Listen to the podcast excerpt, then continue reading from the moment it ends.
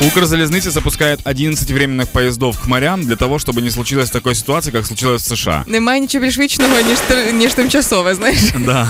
В США маленькие дети, 9-летний парень и его сестра 4-летняя украли у родителей автомобиль, пока те спали, и поехали к океану.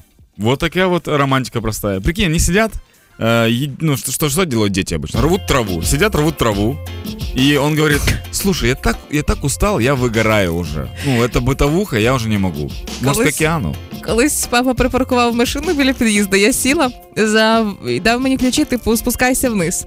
Да. Поки він брав сумки. Я сіла в машину, мені здалося, що я щось нажала, і ти щось не дьорнулась взагалі. Ну, якби я нікуди не збиралася їхати. І мені стало так страшно, що мені здалося, прийшов папа і застав сиву дитину. Знаєш, я сиділа не ворушачись, думала, що зараз машина поїде, якщо я буду ворушитися тільки від цього, від інерції.